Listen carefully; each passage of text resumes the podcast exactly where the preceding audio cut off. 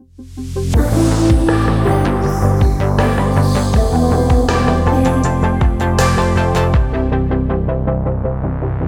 hello, and welcome to my Roots Showing with myself, Nadine O'Regan. This is the podcast based in Dublin, Ireland, where we talk to well known people about their lives and about what has made them who they are today. Last time out, you may recall Andrea Corr was my guest. We talked about her life and creative work. This time out, I'm delighted to say my guest is Patrick Freyne. More about him shortly. But first, well, autumn 2020. How are you getting on in these COVID 19 times? What a year. Although this podcast is based in Dublin, uh, I can tell from the stats that people do listen all around the world. And uh, shout out, by the way, to the two people in Bahrain who seem, for whatever reason, to be really enjoying it. Um, but I can only imagine uh, what it is like now to be so far away. Like a lot of people, I haven't been abroad since January 2020. And now that it's autumn, we are back in lockdown for another six weeks in Ireland. If you're not familiar with our regime, everything is closed pretty much.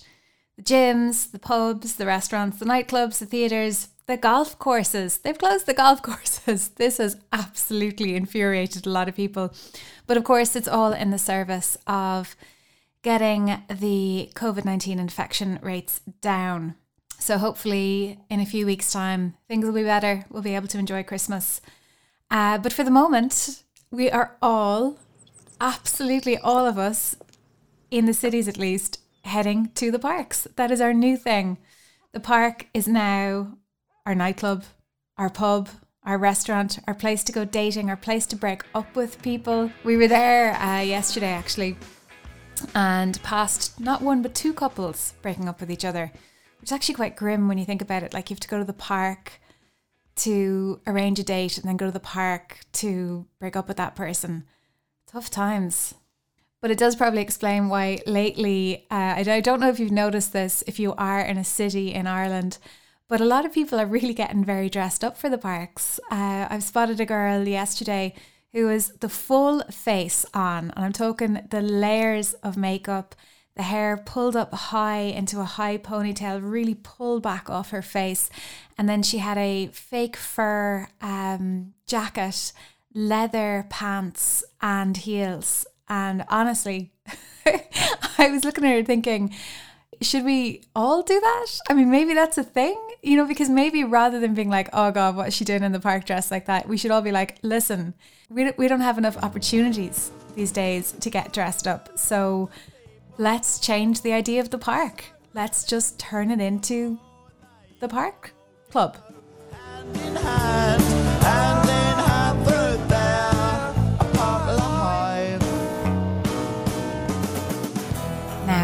Let's move on to my guest on this episode of My Roots Are Showing, Patrick Freyne. Patrick, if you're not familiar with his work, is a journalist with the Irish Times. He's also a musician. In Ireland over the past few years, he's become increasingly well known actually for his TV reviews, uh, which offer a very surrealist take on the art of television. Um, they're regularly such gripping reviews that links to his pieces get passed around on the internet, on uh, Twitter, like smarties between people. The retweets are something else. Why is that the case? I would say, put simply, it's because Patrick's writing makes people smile. So it's a happy coincidence that in 2020, which is such a tough year for so many, Patrick has emerged with his first book, Entitled OK, Let's Do Your Stupid Idea, it's a collection of essays, essays about Patrick's own life, uh, but also essays that bring into sharp focus themes that have a universal resonance. Patrick's own background is quite interesting. He uh, was six when he moved from Cork to County Kildare, where his father was in the Ranger wing of the Irish Army. The book explores how Patrick made his way in life uh, from that point and from that background to becoming the lead singer in a band called National Prayer Breakfast or NPB. They made three albums, finished up in 2004. He also tells you about his friends and particularly his friend Paul, who was in the band with him. And he writes very honestly about his occasional tendency towards melancholy and anxiety. The book is partly written to tell you a little bit about himself, but it also is very much there to help the reader along their way. I found it very funny, very wise, and very moving. When we met up for this podcast, we did so at a point, by the way, I should probably say, that one household in Ireland was still allowed to visit another household. So it was all totally above board. Another thing I should mention is uh, for international listeners of this podcast, you should probably know who Dermot Bannon is because we do mention him. He is an architect and a very famous TV presenter in Ireland. Um, he's well known for loving big windows and glass box extensions, and Patrick has written about him frequently, it's fair to say. One final thing before we move into the interview itself, uh, I should tell you this podcast has a Patreon account. So if you would like to support my Roots Are Showing, please do go to patreon.com forward slash Nadine O'Regan, N A D I N E O R E G A N. You can also find a link to that Patreon account via my Twitter account at My Roots Are Show. It's always a wonderful thing to get any kind of support for the podcast. And included in that, of course, is if you like the podcast, please do consider tweeting about it, giving it a star rating on the platform that you're listening to it on, or just telling your friends about it. It's all very lovely, very much appreciated. And with that, this is Patrick Showing. My roots are showing.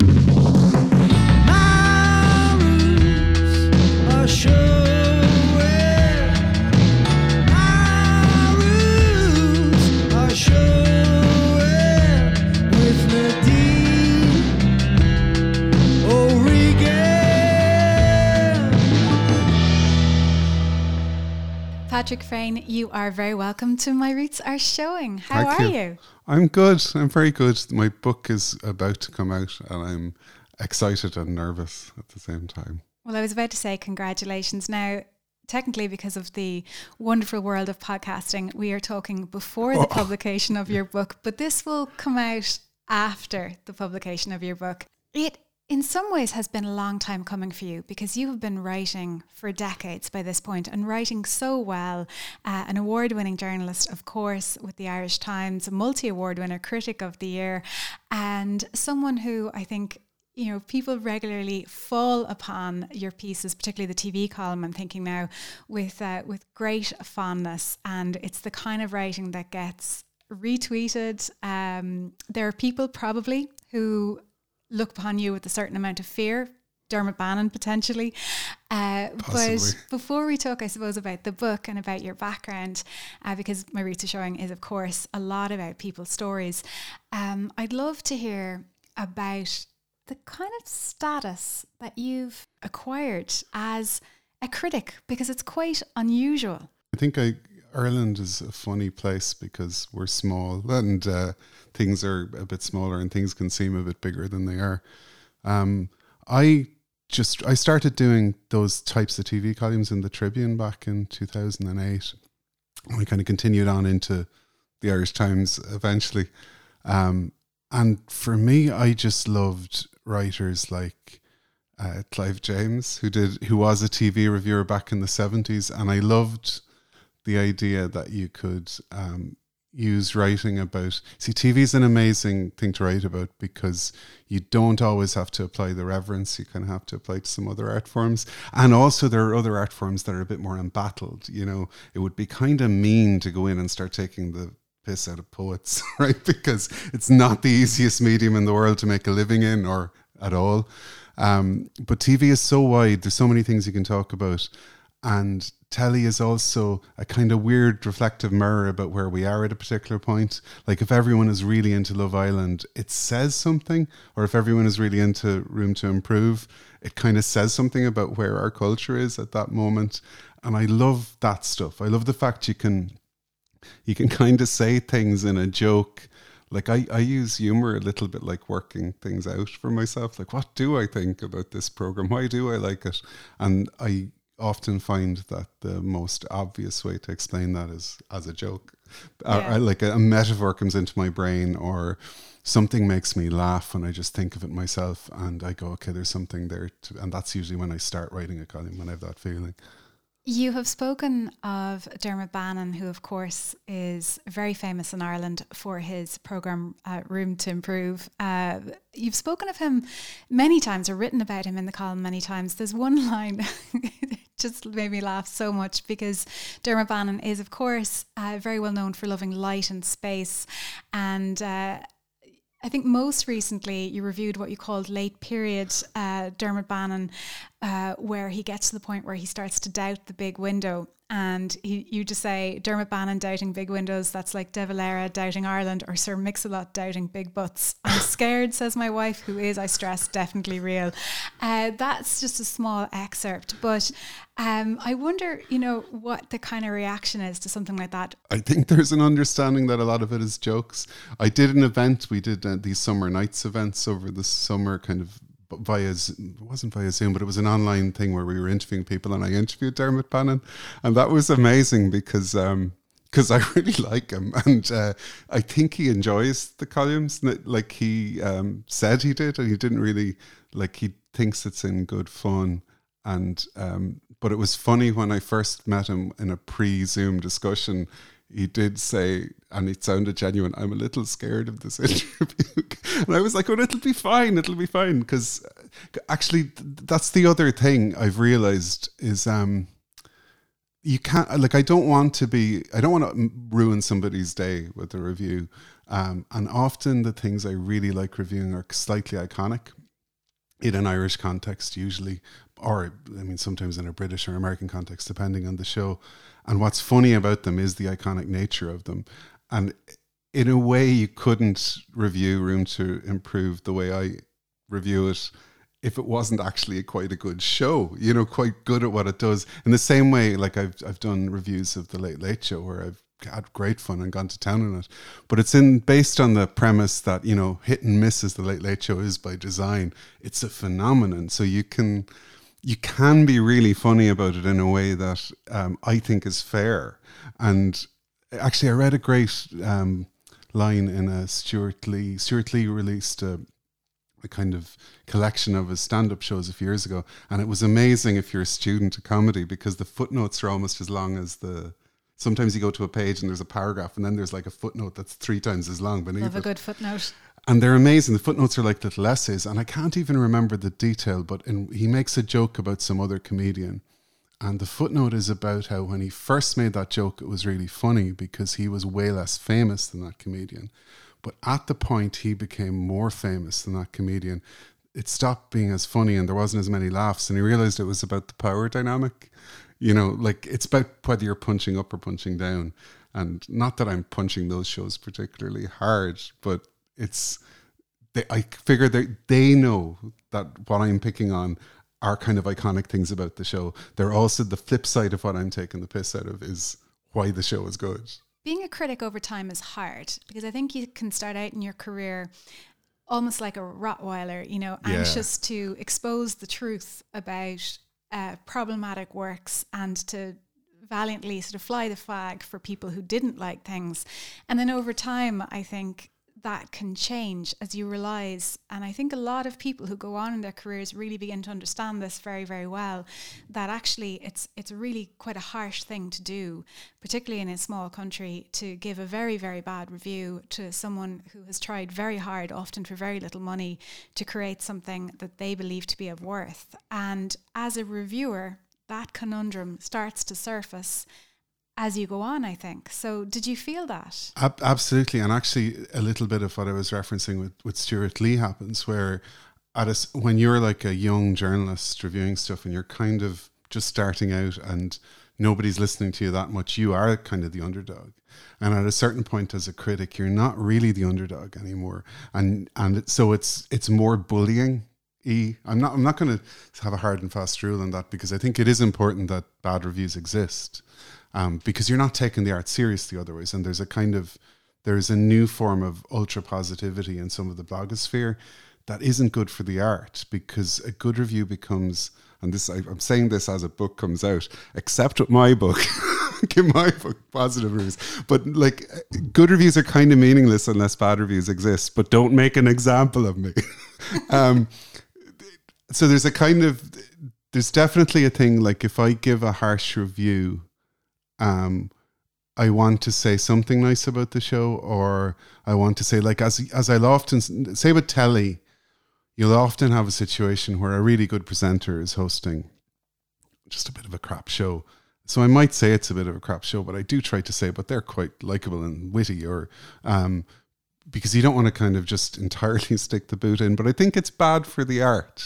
Like if, like I've heard a lot of arts people, and I get where it's coming from, who kind of are really denigrating of critics, but they would be complaining if their art wasn't being covered. And and if and when you do get a good review, it means more because bad reviews exist. If it's just cheerleading for the sector, I don't think it means as much. It's it's a strange one because I mean in your new book you talk at one point about wanting to be liked yourself and how you once chanced upon uh, an internet forum where somebody was discussing your writing style in an unfavorable manner. Yeah. And after that point, every time you encountered this particular person who had dissed your writing style, you actually went out of your way to be really nice to them. because I'm like I, I was highlighting at that point in the book some of my uh, dysfunctional tendencies. I, I kind of was a younger writer and I just wanted to make myself look cool to them because I wanted to convince them they were wrong without no, letting them know I'd read the thing. Like I um there's a lot of stuff in the book. It was pointed out to me uh, in the, this week that there's a kind of through line of loneliness and wanting to belong in the book, which I kind of now recognize is there and makes complete sense of why I loved being in a band so much. You know, because we moved a lot when I was a kid. We moved a lot. We moved. Actually, we did. We, I, I lived in seven houses by the time I was kind of twelve, um, and we moved schools, so I had to kind of make new friends. And by the time I I was starting a band, being in a band and being in a gang was like so important to me, and it was like it's a huge part of why that was such a big part of my twenties, because music was my twenties. Well, tell me a little bit about the early days before we moved on to the band. Uh, you had really quite an unusual dad. Yeah, well, so I kind of realized how unusual looking back. My dad was a really uh, hands-on dad in a way dads weren't in that era as much. Like um, he would cook and clean, and he looked after us, and he changed our nappies, and but he was also in the Ranger Wing, which is like the SAS of the Irish Army, and he was he's he's a tough man. He's he could he probably won't listen. He could take me in a fight now, and he's in his seventies. Like he's he's always been. So there was this kind of. I actually think, in retrospect, it was quite a positive model of masculinity because it wasn't. Uh, it wasn't somebody in the middle of the room talking all the time, and he wasn't. When me and my brother both kind of say, "Oh, my, our dad was in the army," people get this image of like some sort of army major, sergeant major who kind of drills us and is really conservative and uh, macho. My dad was kind of very macho in some ways, but like my mom would have been very feminist, and my dad was totally on board with that, and and definitely did equal shares of everything in the house and everything else. So I think when you put those things together, it's kind of healthy, and you also got I got a real sense of masculinity as a kind of performance early on, and partly because I wasn't very good at being masculine, so I like in that piece, I like there's a bit in the book talking about sports. I was good at acting it, and then I realized I think they're all acting it. Actually, I wasn't very good at acting it. Like I thought I was good at acting it, but I, I'm sure loads of people went, "Look at that fop trying to play football." I would never have guessed that your first nickname was Bone Crusher. Yeah, yeah, that was that was my first nickname. No, it wasn't. Yeah, that was a temporary football related nickname. Actually, we have uh, a little um, audio clip now of you reading from the book, so I think this might be a good time to play it. When I was nine, I began to pretend that I liked sport. I did this in order to fit in, and I did it for around seven years. The truth is, I can barely comprehend sports' existence. Ten seconds into a sports game, and I mean all of the sports games, from archery to Z cars, I find my eyelids drooping and the colours on the screen blending into one another. It's like I have a sports specific learning difficulty. However, as a child, I also had the instincts of a rural politician, and I knew that not liking sport would be no good for my social standing as I moved from school to school. So I collected football stickers and played on football and rugby teams, and accompanied my friends to matches and memorized useful names and facts and phrases. I hated it so much. Let's face it, sport is just stupid. Nothing is created, no necessary tasks are completed, the costumes are no fun, the characters aren't that interesting. At the end of a game of sport, as far as I can see, a bunch of grunting people are just more tired than they were earlier in the day. My only advantage as a sportsman was that I was large for my age. So, although I didn't have any interest in the games and I didn't have the skill to take the ball off anyone, my teammates discovered that if they put me in a defensive position, then occasionally I fell on someone at a convenient moment. They took to calling me Bone Crusher. After a time, they momentarily thought I'd broken someone's leg. I'm sorry, Seamus, I was genuinely aiming for the ball. This nickname did not fit my more urbane self image. I was living a lie, but it took me years to figure this out. And that is from Okay, Let's Do Your Stupid Idea by Patrick Freyne, of course. And Patrick, it's it's funny to think of it now that you want to be a particular kind of person, the kind of person who would be accepted. Um, but in ways, as you've I've mentioned earlier, there is a kind of a, a loneliness about that, a feeling of isolation, and um, as a small child, you seemed to grapple with very, very big truths. You worried about um, the passing of loved ones, and indeed, tragedy did come early, and bereavement is, is a, a feature of the book as well. Um, but were you conscious, I suppose, from an early age of kind of the bigger philosophical realities? I think so. Like I, I would have read a lot when I was, and I read um, I think some of my favorite books in my early teens were kind of the Hitchhiker's Guide to the Galaxy and Sue Townsend, like Adrian, Adrian Mole, and they they're books that actually they're very funny, but they grapple with big questions. And I would have, um, like, I I think I was a worrier, and actually Catholicism is such a weird thing to be kind of forcing down the throats of kids when they're really young, because obviously that's grappling with the big questions, and you're dealing with issues of hell and heaven. And i think loads of people are like my age kind of grew up scared of going to hell. Like it was embedded in the world we grew up in. Um, and sin and all that there was kind of a backdrop of this stuff. Like people sometimes seem to think that was gone by the time like i grew i was born in 75 and i grew up through the 80s some people can argue that it was kind of gone by then but no it was really it was there was still this kind of overhanging weird Catholic thing. So even if you were going to reject it, you had to grapple with it. So I was really conscious of those things, and I was really conscious of like I, I was a guilty feeling child. I, I, used to feel like I've, there's I have an essay in the book, and it is a funny essay that just goes through all the bad things I did when I was young. But like, there's a hint of like fear of sin running through that. Like, I don't think I make it that explicit. And sometimes it tips over into, and I think this is actually one of the really striking features of the book, but it tips over into kind of um, a feeling of great, great trepidation about yourself. There was a phase in the book where you really worried that you might do harm to a loved one. Like it's interesting because that essay is one of the first ones I wrote, and that's an essay called Brain Fever, and it deals with it's kind of it was kind of me grappling with the fact I have had mental health difficulties on and off for years, and because I, part of the reason I wrote it is because I think I present outwardly as quite a calm person. I think you said that to me once years ago, like you said, and I remember going, "Am I? Do I seem like quite a calm person?" Because I think I probably do present outwardly as a calm person, but people who like Anna, my wife, who know me well, and the guys in my band would know that I'm a neurotic box of worries. Definitely, I would have thought you were calmer.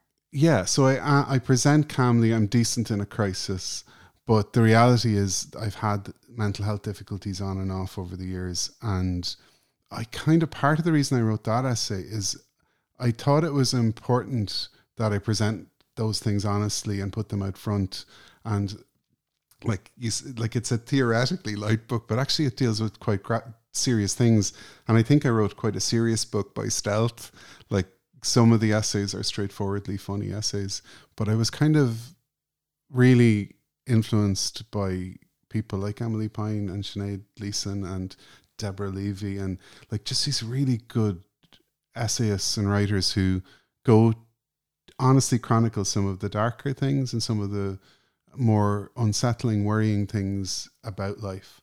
Um, and I thought it wasn't, probably wasn't good for people who might know me on the outside to think I was this really together person all the time. Um, and that it was important to kind of bring that stuff. Like that's why I wrote, I wrote that essay partly, the one about mental health, partly to figure things out for myself, but also because I thought it wasn't a bad thing for people to know that about me. Like I don't like some people have asked, you know, are you worried about putting some of that stuff out? And, it doesn't bother me at all. Like there's definitely stuff I didn't put in the book for various reasons. And I was really struck when I read really good stuff by other essayists, like like the people I mentioned, or Olivia Laing, or like that. What they're doing is they're taking the stuff that they've processed and they're putting out there. And anything that's in that book is stuff I've kind of processed and thought about. Um, and I do think the reality is one of the, the sorry, I'm going, I'm going to go on about this for a bit, but some of the things I've noticed about the social media world is that it kind of encourages everyone to kind of compress their identity into this one thing. And the reality is there's lots going on with everyone. Like they're they're this person in their job, they're this person with their family, they're this person with their friends. And it's always a bit different. Um, I was actually struck when I think there's a paragraph towards the end of the book where you talk about how you would much prefer to be able to ring up whoever deals with sick leave or whatever in the paper and just say the reason I need this is because I'm having a, a, day of where there's a lack of mental clarity for me or where I just need to get back into bed and that's part of who I Yeah. am as a person and it, it's funny just reading a paragraph like that you know because I know in the states there are some um, workforces or companies where they allow you to have what they call a duvet day um, where you know you're just basically saying I'm having a day where I'm finding things really tough whereas in Ireland I don't think that psychology has ever really percolated through you, you know you are meant to just battle on with it um, because maybe we haven't gotten to the point where we're able to say look mental health is as important as physical health and if we're having a day where our mental health is being severely negatively affected we Yeah. should be allowed to say that I think we we just even now that we do talk about these things more, there's still a tendency to compartmentalize it. Like rather than going, okay, this is an ongoing thing that we're all dealing with in different ways. Um, kind of like physical health, you know, we get coughs and colds and we hurt ourselves every now and again. You, and that's just part of the process of life. Um, like so, part of it is I think we are normalizing it a bit more now, but we're not there yet. You know. do you think Ireland is a good place to be in terms of looking after one's mental health It's way better than it was. Like I do, the more I look back at the Ireland I grew up in, the more unhealthy it looks. The more we learn about things, the more we, um, the more. I mean, I read um, Nuala O'Faolain's uh, are you somebody "Are You Somebody" for the first time recently well, in lockdown. It's so good, and it's so the country she depicts for women is just so dark that I don't think it would be possible to. I, I, I don't. It, it shouldn't be possible to read that book and not come out the other end of it pretty extremely feminist. I don't know if that was her intention, and I'm not even going to put thoughts into or, or motivations into her head, but it just depicts beautifully and truthfully such a dark country. And in recent years, it does feel like we've made. It feels like we've had a breakthrough collectively, psychologically, and we are now. Um, more open, a more liberal, which I think is linked to it, and a kinder place. We there's still rough edges, and there's still things where you know you worry about the future kindness of the country, and you look at what's happening in other countries with you know lack of respect for outsiders, and um, but uh, I've got my fingers, all my digits crossed, and I'm hopeful. Yeah, yeah. Well, certainly Nuala O'Faolain, you know, Nell McCafferty, that whole era, uh, Marion Finucane, some really incredible voices. I'm reading Nell's journalism at the moment. I borrowed it off my mum, and it's just again you're reading it, going, "Oh my god!" Like, like part of it is these pioneers were saying this stuff in the Irish Times in the 70s and 80s, and it took 40 years before anyone properly listened. You know, it's amazing. Yeah, it really is. Uh, and we've lost actually so many great figures recently. I mean, Marion Finucane was just such a shock, Yeah. of course. But you know, in terms of men, there have been so many more books and articles published recently talking about the sense that young men are are not coping as well in Ireland as as they should be, and that suicide, depression, the rates, the incidents are just extremely high, and it doesn't seem to make sense. So you know, reading your book actually. Um, I was really struck by how you described getting into the band and about how it was like a second family for you and it was a way of moving into the world through another family uh, that was a creative outlet for you but they were your brothers you know Yeah, that's what that's what it felt like, and like retrospectively, and also we were surrounded by like I feel quite lucky about my twenties in that we we kind of had the band, and we were based in a the band was called the National Prayer Breakfast, and you can find some of it on YouTube. That that was we were based in like a house off Dorset Street in Dublin for ages. And it wasn't just the lads in the band. There was like a group of people living around that house, like friends of ours there or nearby. We all supported each other in our mad little endeavors. Um, and we didn't know what the right way to do things were. which is in a way that the title of the book you know okay let's do your stupid idea the title came from another project that you had worked on but the concept itself the okay let's do your stupid idea is all about indulging other people and supporting them uh, or being supported Yeah, or it's actually it's a bit more passive aggressive than that because it's like so it's actually a lesson I learned from uh, having continuous arguments with Dara, the bass player in my band, about like how to do things, and I kind of slowly started to realize, you know, having the arguments is more time consuming than trying the idea. Um, so my advice to people now with all creative projects is if if your co-collaborator goes, let's do this, and you think okay, let's, you think this is a stupid idea, then think, okay, just think it. Let's do your stupid idea. And as you do it, it'll either die because it doesn't work or you're wrong and it's a great idea. And usually that will happen in the time it takes you to have the first stage of an argument that will last for weeks. The chronicling actually of the band is is really really enjoyable uh, in the book. And you know i was interested to read about how you effectively became the lead singer of npb or national prayer breakfast. And you say it was because in the 90s the singers of loud irish bands were those who could survive a bad pa system. So, Pretty much. i mean is that just being you know self-deprecating? No, because I now know, like I have a decent voice, um, but I never thought of myself as a singer for a long time. What what used to happen in loud garage bands is, and actually even when I formed bands in school, nobody ever wanted to be the singer. Nobody had that healthy self esteem that made them want to be the singer. So what usually happened is either someone who didn't have an instrument sang, or kind of the person who was least had, had less of a problem sang, or the person who could just survive the terrible PA system sang. So I always had a loud voice, so I could cut through like horrible, shrieky, echoey rooms.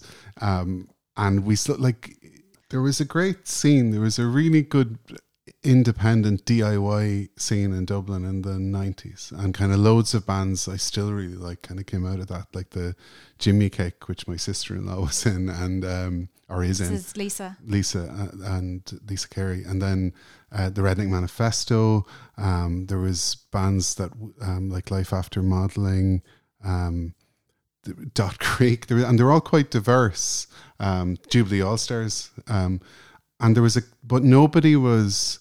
Everyone was coming from a, that, which I think is really healthy. I think it's an amazing thing to do. The DIY thing. It's not about trying. To, none of those bands were trying to be signed they had they were all slightly influenced by punk in some way and wanted to just create things and put the thing out. Like uh, you know the first stuff we recorded we didn't use as a demo. We just released it as a feeding frenzy was one of the first things we recorded and we released it as a single.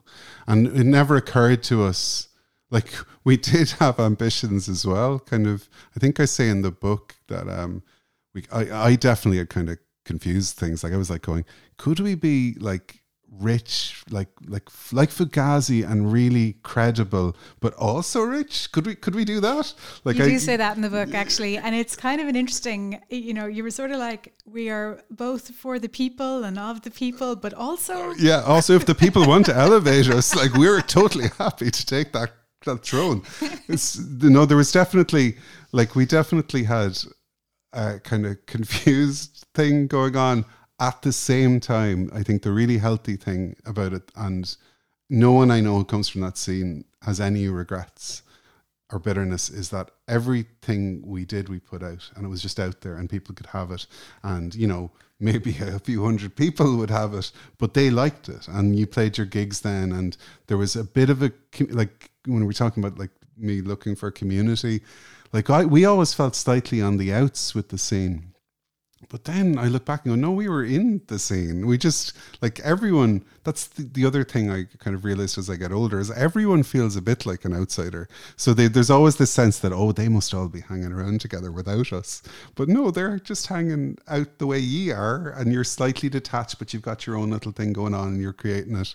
Um, I, I think everyone should be in a band, and and I love the I, I don't go on about the band now, but I love the you know that's I think it was in Sniffin' Glue, it was in a fanzine in the seventies, and it's kind of a famous thing now where there's like the chord uh, graph for three chords. I think it's like E, A, and G, and it just shows that, and then it goes there's three chords now start a band. That attitude is brilliant because It's all you need. yeah, Yeah.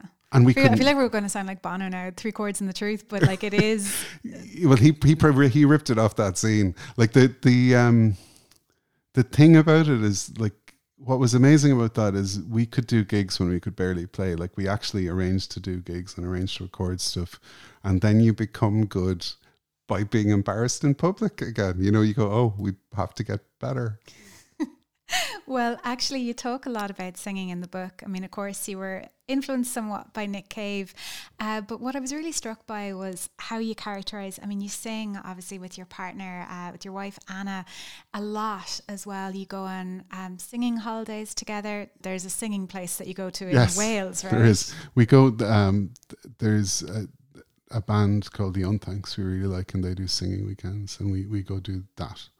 Um, but and it's brilliant. And as the actually the weird thing happened is like the last band I was in was 2006, um, and we I put out a record called Patrick Freyne and His Bad Intentions. Um, with that was the band, and we haven't I hadn't really released anything since then. But it's actually since then I've really begun to love singing as a unifying thing. It struck me when you said that in the book because I wonder to what extent money and commercial ambitions have the effect of dulling the enjoyment sometimes of the the art for its own sake. Um, and I think it's something I had to learn a little bit about in writing as well.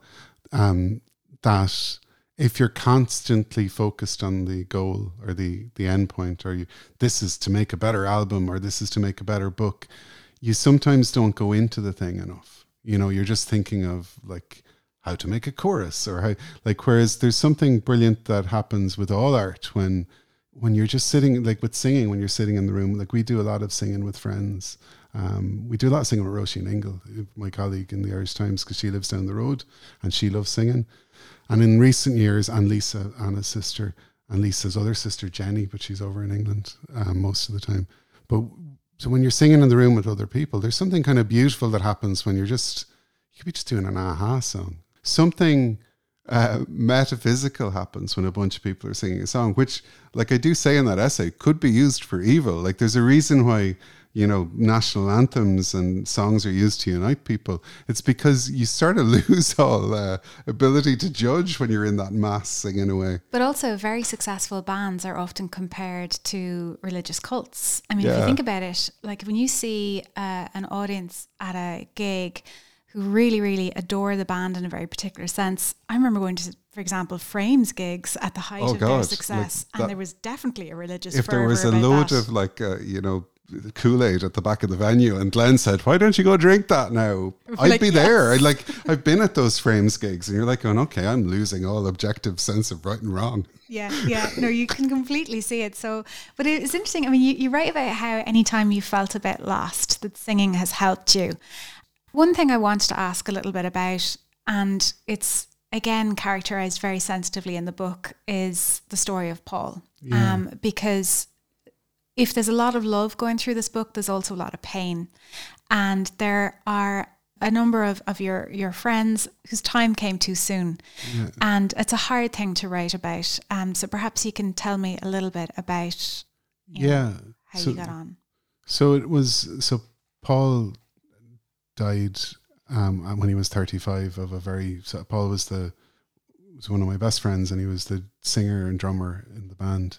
Um, and he died very suddenly when he was 35 um, and that kind of all the story of like I kind of realized like a lot of the story of the band and everything that's a kind of key point in the story. We were actually talking about doing some music again together me and Paul and Dara um, and me, at the last conversation I had with Paul was about music a few days before he died. And it's just like I think anyone who's experienced bereavement knows that you never entirely process it. Like it, it always just feels, um, it always just feels unreal, which is why, and I, I've written about this in the book. You do have these dreams where the person is just back, and and in the dream sometimes you just take it for granted, and and other times you don't. Um, but it does, like writing about it, it was funny. Sometimes writing about it, it was deliberate in that I said I want to write about this. Like I wrote about the dreams, and that was very deliberate. Other times I was writing about other things, and that just came into it because Paul is such a big part of my story. So I'd be writing about driving, and then I'd realize that, you know, well, I can't write about driving around with the band without kind of bringing this in a little bit. Can't write about the history of the band without bringing this in. Um, uh, and then and other things like you kind of I've an essay. It was actually one of, another of the earlier essays I wrote about a summer me and Paul and Corncrake and other friends spent in Germany. Um, and it's not mentioned in that essay, but it kind of runs through that essay. In it's like a subtext because that's just an essay about just mad kind of slightly overprivileged young men with no sense. Um, and it's If an essay could have a smell, it would be that essay would reek. I want to put no. all of you in a shower after reading I it. don't I don't know how often I showered that summer. Like we were just yeah. Like that's the kind of like I it was important to me doing the book that there was kind of light and shade in it. So there was definite and actually being in a band had a huge influence on how I did the book because I spent ages sequencing it like sequencing tracks on a record. Like I was trying to figure out how to get tones right, you know, like it was in and when I remember being in the in my bands, different bands, where you'd kind of look at the song list and you go, "We need another heavy one, or we need a we need a fast one to go here, or we need a nice slow song here." And sometimes I actually went away to order myself. I'd go, "Okay, I think I need another uh, funny essay to balance out some of the the darker stuff," or I'd go, "I need to write." Another serious essay just to make this point a bit clearer. It's Uh, unusual to have that ability to detach yourself so thoroughly from the work. You see it, that was that's in the ed- it's in the editing you kind of like it's like always like this is what i've kind of come to realize about creating stuff. Like if you bring your editor in too soon you don't get anything written because your brain is going this is stupid um, and you need to just work through the stupid and you need to work through or this is like a big thing was um, i didn't want things to be self-indulgent um, but as sometimes, so you have to, but you have to keep that out of your head when you're writing the thing. Is it self-indulgent to write this type of story? Um, so there's stuff I didn't put in, and there's essays I didn't um, include because I thought they were self-indulgent because I wanted things to be. Um, I've kind of realized this is like my buzzwordy thing now, but I wanted the essays to be either helpful or entertaining or both. Like some of them are both, and if they didn't hit those the threshold for either of those, they didn't make it in. If it was just you know like there's that thing about how writing is bleeding on the page, but I don't know. Like if it's just bleeding on the page, you just have a bloody page, and nobody wants that. So like there has to be a little bit of what does the, what does the reader need from me, um, and I've never written really about myself. So my journalism is usually either rep- reporting, which I kind of love, and I love involved reporting where you get to spend a bit of time doing things, or it's writing the column about kind of telly or other culture, in which case I'm usually trying to make people laugh, you know. Um, so I'd never actually, I've never had either an opinion column or a column where I talk about my life. Um, even though there's amazing examples of both um, from other people. Um, so when I first started doing this, it was entirely new, which is also, I think, why I ended up writing it in a way because um, I had been writing short stories and I just get this urge every now and again to recount something that happened to me. You know, I'd sit down and I'd go, like the Bremen thing, I've thought for ages, I should write those stories down because they are funny and they're daft. And you do poke fun at yourself. You write so often in the book about other people telling you that you're stealing the limelight, whether Right, it's yeah. whether it's when you become lead singer or how you imagine Paul might have characterized uh, aspects of, of the book, Yeah. or even when uh, in relation to your brother. I think at one point you talk about how uh, when your younger brother was born, you broke your wrist that day and Not on purpose, I, I think. and, and you know it was another example as uh, family members might have put it about making the day uh, Yeah. less about your brother's arrival although of course he got lost yeah, which he was just crazy for a while. Yeah. uh, they literally misplaced him as a baby and I then found him again. He looks very like me, so that we definitely got the right one You're back. fairly sure. You're fairly sure. One thing I wanted to ask a little bit about you actually speak relatively little about journalism in the book, considering how much journalism you have done over the years. And you've mentioned the Sunday Tribune, but you know that doesn't really get a run out. And the Irish Times is mentioned in passing if it if it serves to illustrate a topic or theme that you're writing Yeah. about. Uh, I will say that after you became staff at the Irish Times, I recall meeting you and being quite struck by your new haircut. All right. And and I had, a, I had a nice new short haircut. you did. And in the book you you write a little bit about how you started to have a uniform of a kind to go and interview people because you felt that it was the best version of you that would mean that they wouldn't look twice at you and and you meant that in a good sense as in they would be free to tell their story It wasn't planned like that, actually. And I think I've said it like it was, I realized um, I, I've an essay about journalism, about writing and interviewing. And um, it was kind of me thinking a lot about what I do and the strange things you do that you've experienced of too. Like, like the strange things you do when you're going to meet someone to interview them, where you research your, their life, like you've done, right? And and you know more about them than they know about you. And there's all these, and then there's the different power dynamics uh, that I talked about before. Like it's one thing when you're interviewing like a famous actor. It's totally different if you're interviewing a vulnerable person who never spoke to a journalist before and and the essay is kind of about those things and i realized the uniform thing i just realized that i was always dressing I, I wasn't doing it intentionally but i kind of psychoanalyzed myself. I was always dressing the same way when i was heading out particularly if i was reporting from somewhere. And i realized that i was kind of completely neutralizing myself. You know like i was wearing the most uh, neutral version of who who I am, so that there's that you're not giving out any signals about the type of person you are, um, which was strange to realize that I, I was kind of I was kind of doing this. The, the, I'll tell you one interesting thing about the book in general that um, writing some that essay is an example of one that after I wrote it, I'd been off work for a while and I went back. I realized that I kind of completely rewired how I thought about journalism in the process of writing that essay. So actually, the kind of way I described me doing stuff in that essay is not really how I do it since. And and I had similar things happen with other essays where, in the, the process of thinking things through or kind of going, you do this, you do that, you do the other thing, kind of broke a pattern. So I don't dress like that anymore. Well i was about to say because the hair's back yeah, and, that's uh, partly lockdown. That's partly lockdown.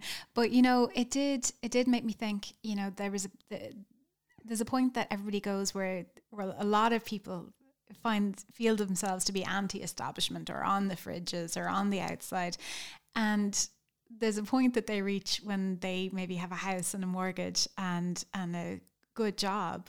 They go, well, I can't really, you know, call myself yeah. that anymore. So, like, does being establishment uh, give you a certain amount of concern? No, it gives it gives me a certain amount of um, re- like a sense of responsibility.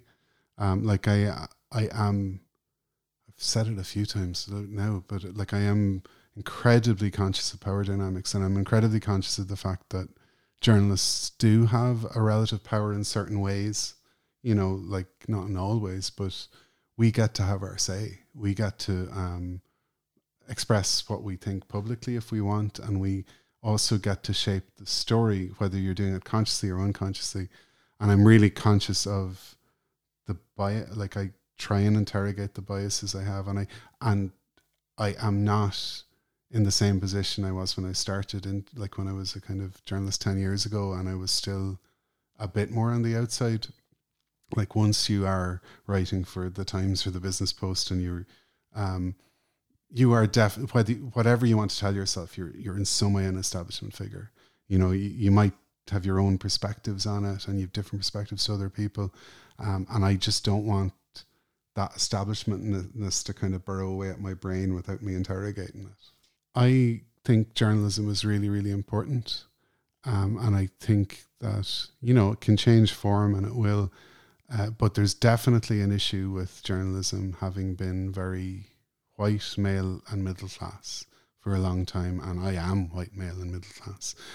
I think that uh, we need to be kind of reshaping who is making journalism. And there's kind of biases, there are internal biases that come from everyone being from the same backgrounds and being the same kind of person.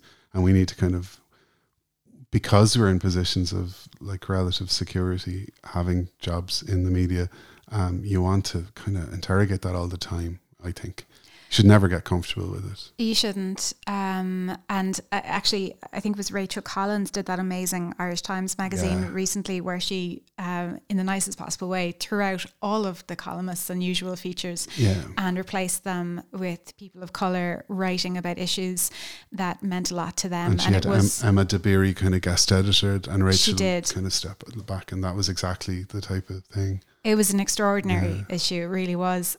Um, but what, like, what, where do you think, like now, like, because we're all kind of, we're not in lockdown, but we're not moving freely and easily. I mean, maybe this time to ourselves in our homes will change things, change processes.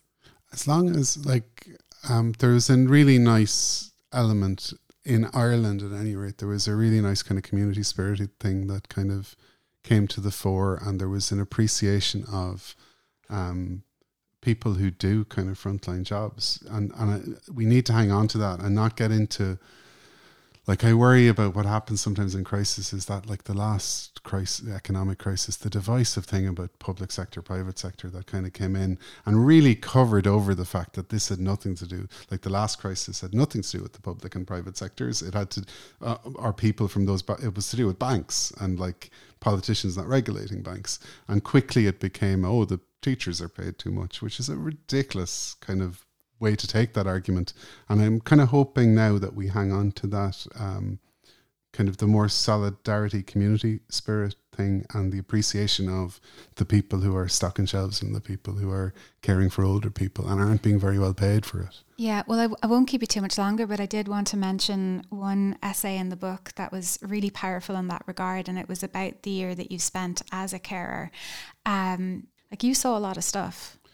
Yeah, like I, I mean, that was like there's plenty of people probably listening to this who actually are carers and they're doing it for a lot longer than I did it.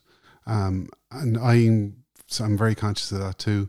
But the, the thing it really taught me is I kind of felt this anyway because I was always kind of had a left wing kind of bent, but it really, really reinforced the idea that how we decide how to pay people is really arbitrary.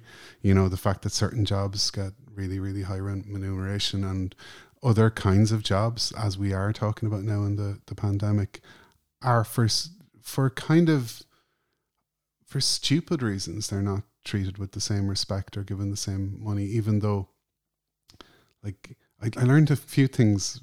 Firstly, is that I think most people can do those caring jobs to a degree. Like some people went, "Oh, that sounds so hard," but no, like we're human, so you can respond to human need, and that's largely, in some ways, it simplifies things. So you've got somebody who needs to be fed, or needs to be comforted, or needs to be entertained, and you you do those things. But there was also people there who I thought were like virtuosic at caring, who were just like their their ability to know what someone was trying to say and to look after them and to care for them was like as skilled as any like programmer or uh, economist or what, whatever or journalist. But they're still not it's still They're not getting paid right. yeah they're not getting and and i i mean i do have a strong feeling that you know ireland's got a lot of potential as a country but that we do have a lot of things topsy-turvy um, in terms of how we value stuff. And some of my sense of that comes from i mean i think it comes from a lot of things but some of it comes from that year where i just really went away going this is quite hard this is hard and not quite hard and then when i started doing journalism journalism seemed so easy you know um and then didn't make sense that i was being paid more for journalism What What is the future for you? You know, like whether you're talking about journalistic aims or, you know, other creative aims. Like you've spoken there about other people needing their their cause needing to be highlighted. But like, is that something that is very important to you going forward, uh, or are there other ambitions as well that you'd like to realize? Um, I really so what I've enjoyed about doing the book and writing short stories as well is um, I kind of hit a point where I was doing a lot of work for the Irish Times and I was good at it and enjoying it, but I kind of forgotten how to do other kinds of writing, or I thought I had, and I had to. I needed to get back into that, and I think I would like to do more kinds of writing. That's I definitely want to keep reporting, and I it is like a very important strand of my. Apart from the fact that I think it's useful, and I want to highlight some of those things you've talked about, um, it's also really an ongoing education. Like I, um, you go and you interview people and you learn about their lives, and it's. I'm kind of slightly addicted to the asking question side of it now, so I just want to keep doing that. Um, but I also want to do different kinds of writing. Um, my brother David made a really made two features, a really great film Oh, called dating, Amber. Amber is Yeah. so good.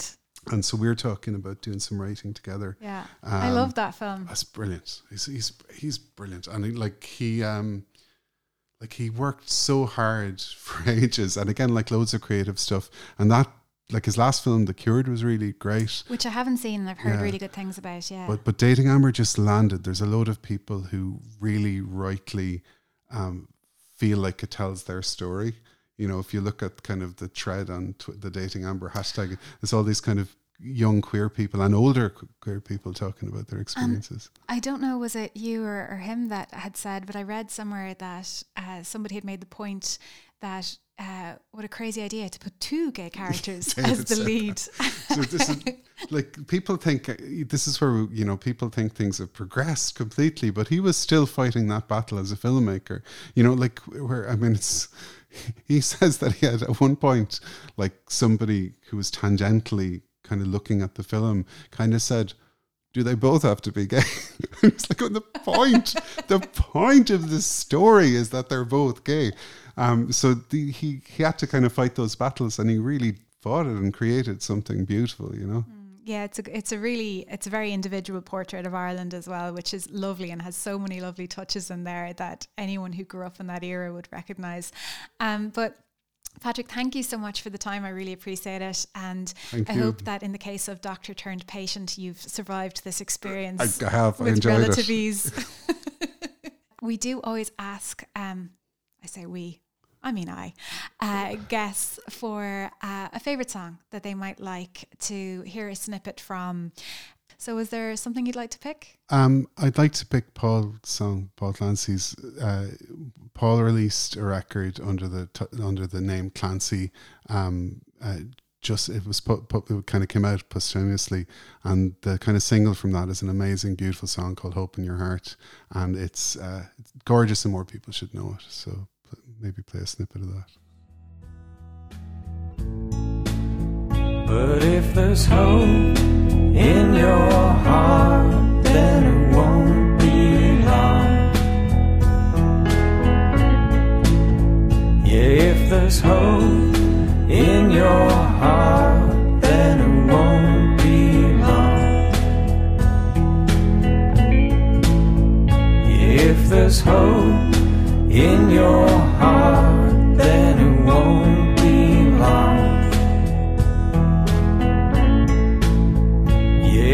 there's hope in your heart, then it won't be long. And my thanks once again to Patrick Freyne. Patrick's new book, OK, Let's Do Your Stupid Idea, is available now, and I highly recommend you go out and get it. It's a great book to lift the spirits and to get you thinking. And that is nearly it from me for another episode of My Roots Are Showing. Before I head off, though, just to let you know, I do have a Patreon account.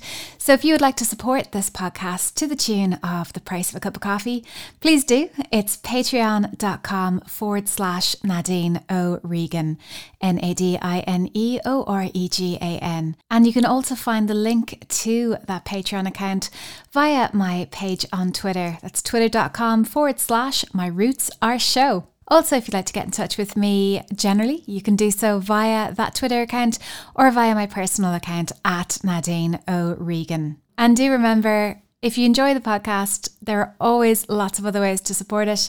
You can talk about it to your friends, you can give it a like or a star rating.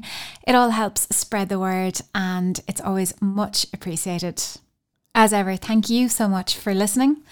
And I hope you enjoyed this episode. So, till the next time, this is Nadine O'Regan signing out. Do take care. If there's hope in your heart, then it won't be long.